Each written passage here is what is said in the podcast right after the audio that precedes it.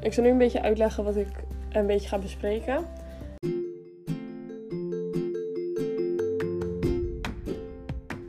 In deze podcast zal ik het onderwerp motivatie behandelen. Het doel van deze podcast is dat jullie weten wat intrinsieke motivatie is, wat de zelfdeterminatietheorie is en hoe je anderen kan motiveren, maar ook hoe je jezelf kan motiveren. Naast deze doelen heb je ook nog het doel dat je snapt hoe belangrijk het is om intrinsiek gemotiveerd te zijn voor iets, hoe je de zelfdeterminatietheorie kan toepassen en snappen wat je moet doen als je motivatie te laag wordt. Ik ga de theorieën achter het onderwerp motivatie uitleggen.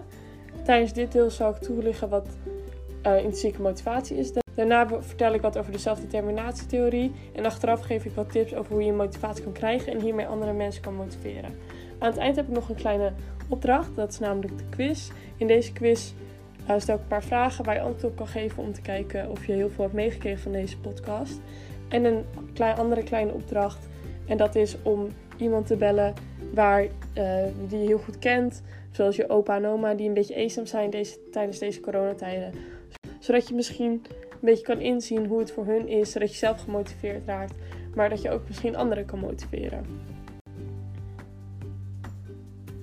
Na de Bini-quiz vertel ik in het kort waarom dat antwoord goed is en ik hoop dat jullie daar wat aan hebben.